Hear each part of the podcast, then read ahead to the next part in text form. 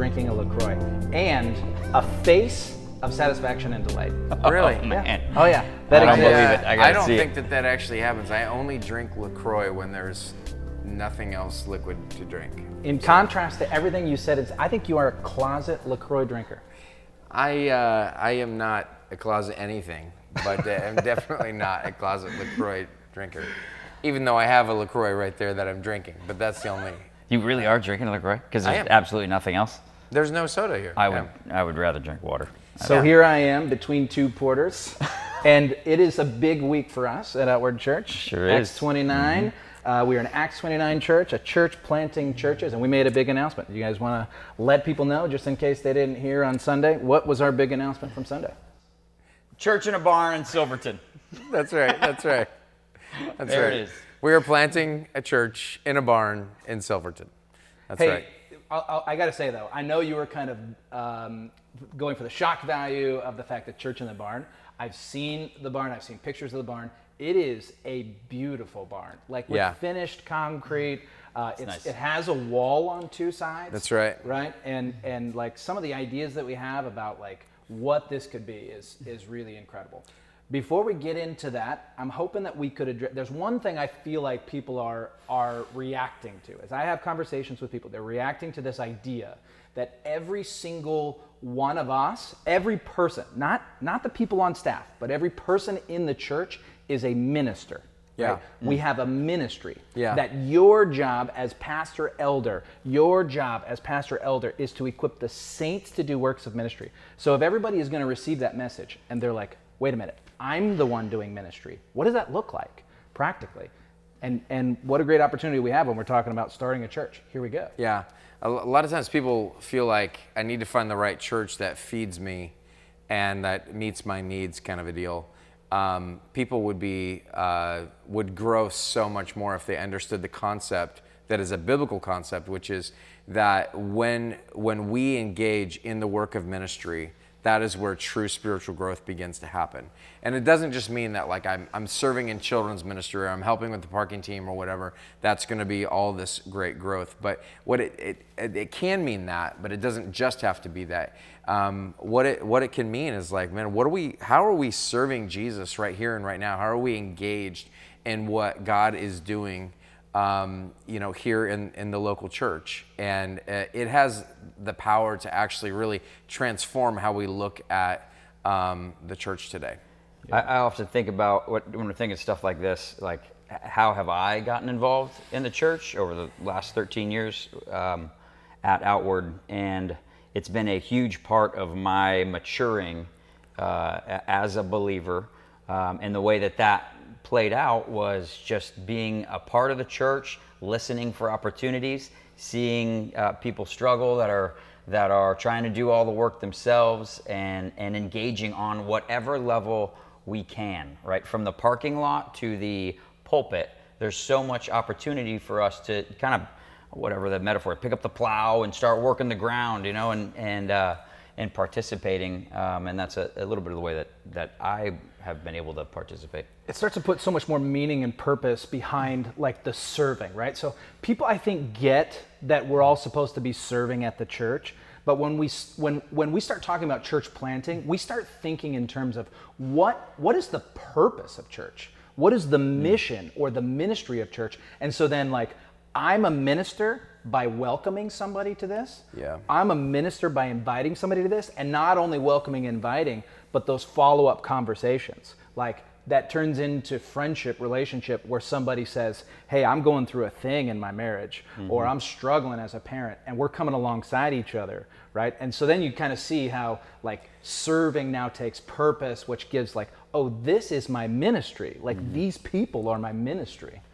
Yeah, So- yeah, absolutely. Um, when when people begin to engage, not just in some of those normal functions, but actually see themselves as part of this body, this group of people, like it's a family, and we're inviting people into the family, and that can take on so many different kinds of, you know, that can look.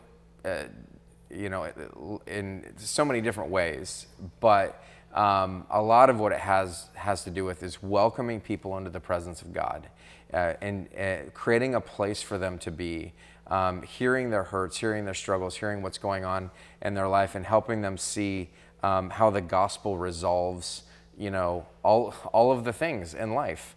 Uh, the gospel is actually what we've always been searching for, that we keep trying to fill with all kinds of other things in our lives. T- Tim, somebody's got to be saying, like, me? You want me to be a minister, to, to do ministry? Uh, and I, I feel like maybe nobody's more qualified uh, to, to speak on that because, I mean, because I was so unqualified to be a minister. it's so true. Uh, no, absolutely. I mean, those are the best ministers of the gospel, aren't they? Yeah, the people that yeah. have no business. Yeah, yeah. Um, uh, sharing the gospel. Their life is a, a, wreck, or it has been a wreck, but it's starting to, it's starting to get um, a clue of what it means to be a Christian, what it means to have a foundation that is uh, Christ under you.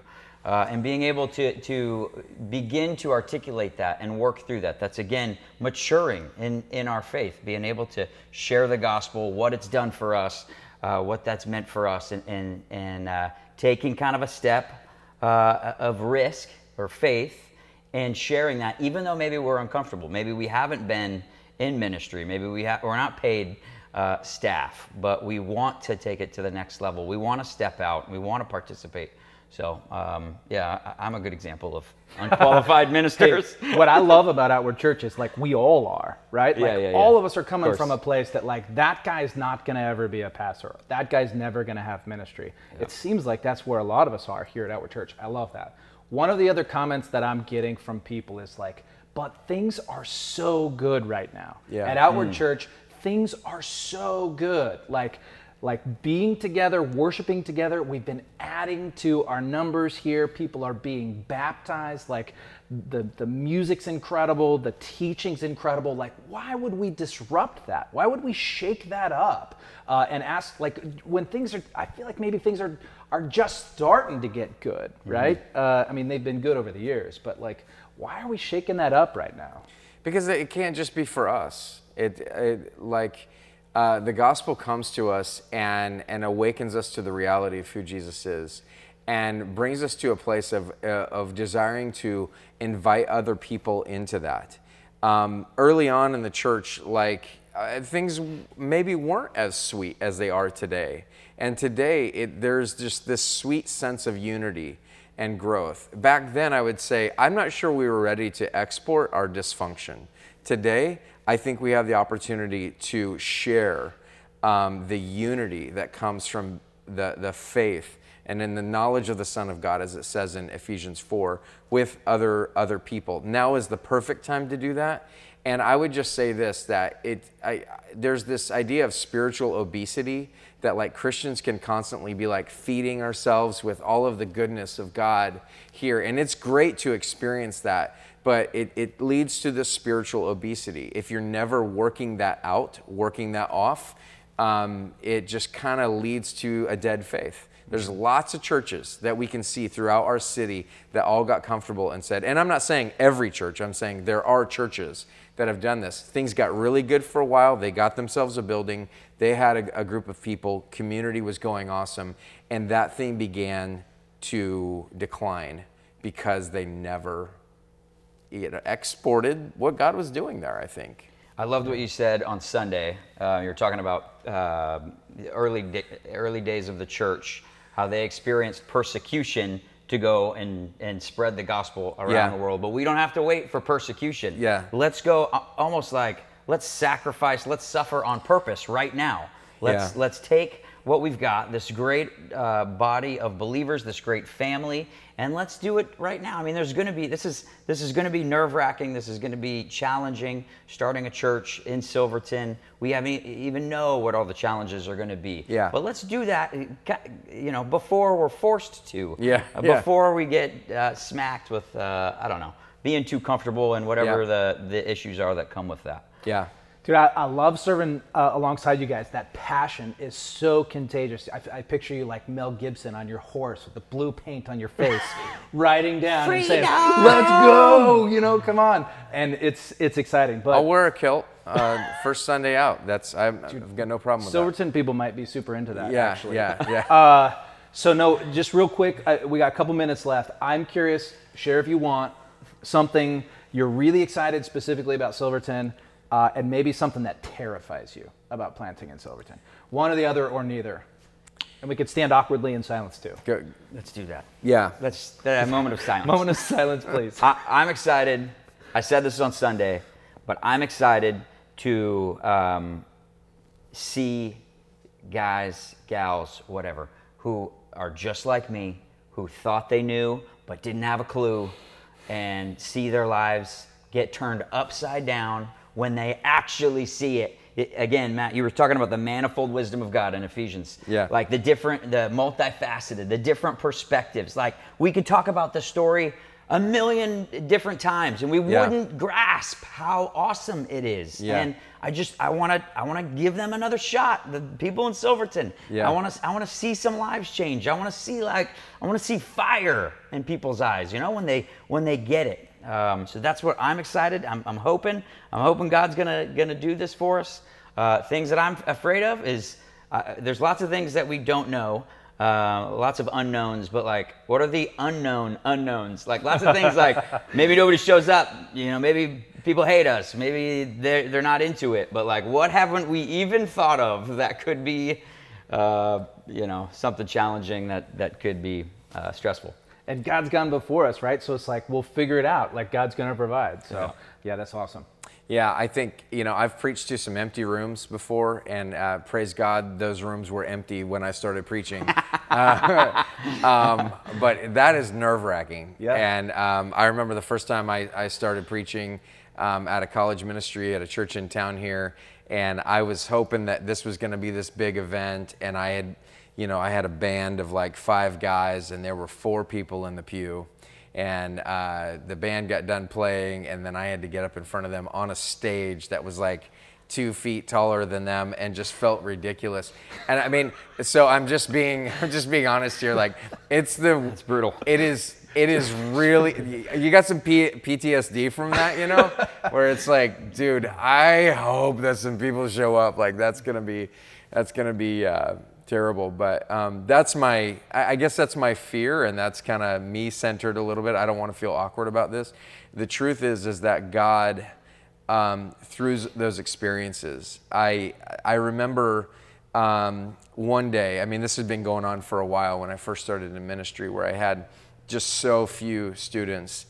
And one day i was in my office and it was right before the service and i kn- and once again not many people showed up and i was sitting in my office and i was like god i'm so embarrassed. I can't even go out there. I felt like such a failure because nobody showed up.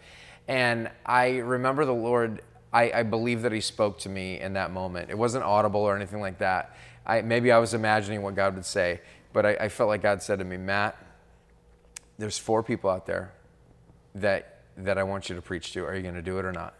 That's that's what it is. And so I think that's the perspective that we have to take is that like when when we're starting a new work, it can't be about what what we want or what what we're afraid of. Um, but the thing that I'm most excited about is I'm excited about seeing people who um, thought that they knew uh, but don't really know. Uh, for people that have not found a church that they felt like they could connect with. Um, because what we know is that the, the planting of new churches is the most evangel- evangelistic thing that you can do. And so a new church draws in new people that would not go to the churches that are in that town. So we can praise God for the gospel preaching that's already gone before us in Silverton, the great ministers of the gospel that have been there, and that's fantastic. And we just want to come in that same vein, bless them, not take from them, and just and just invite people who have not been engaged with the church in a long time or have ever been a part of part of the church. That's what I'm excited about is uh, seeing lives changed. It is exciting. Let's do this, right? Yeah. This is exciting. It's finally Yeah. happening. Have you uh, you ever pictured him on a horse? Has- have you ever been on a horse? I have been on a horse. You have? I Okay. would, I would like I that, haven't. to That own a Mel horse. Gibson but Pictured him, or- Imagery, call to battle. Come on. I sometimes picture him. I uh, Freedom. yeah yeah. I, I I could do it. I, I've got no problem with that.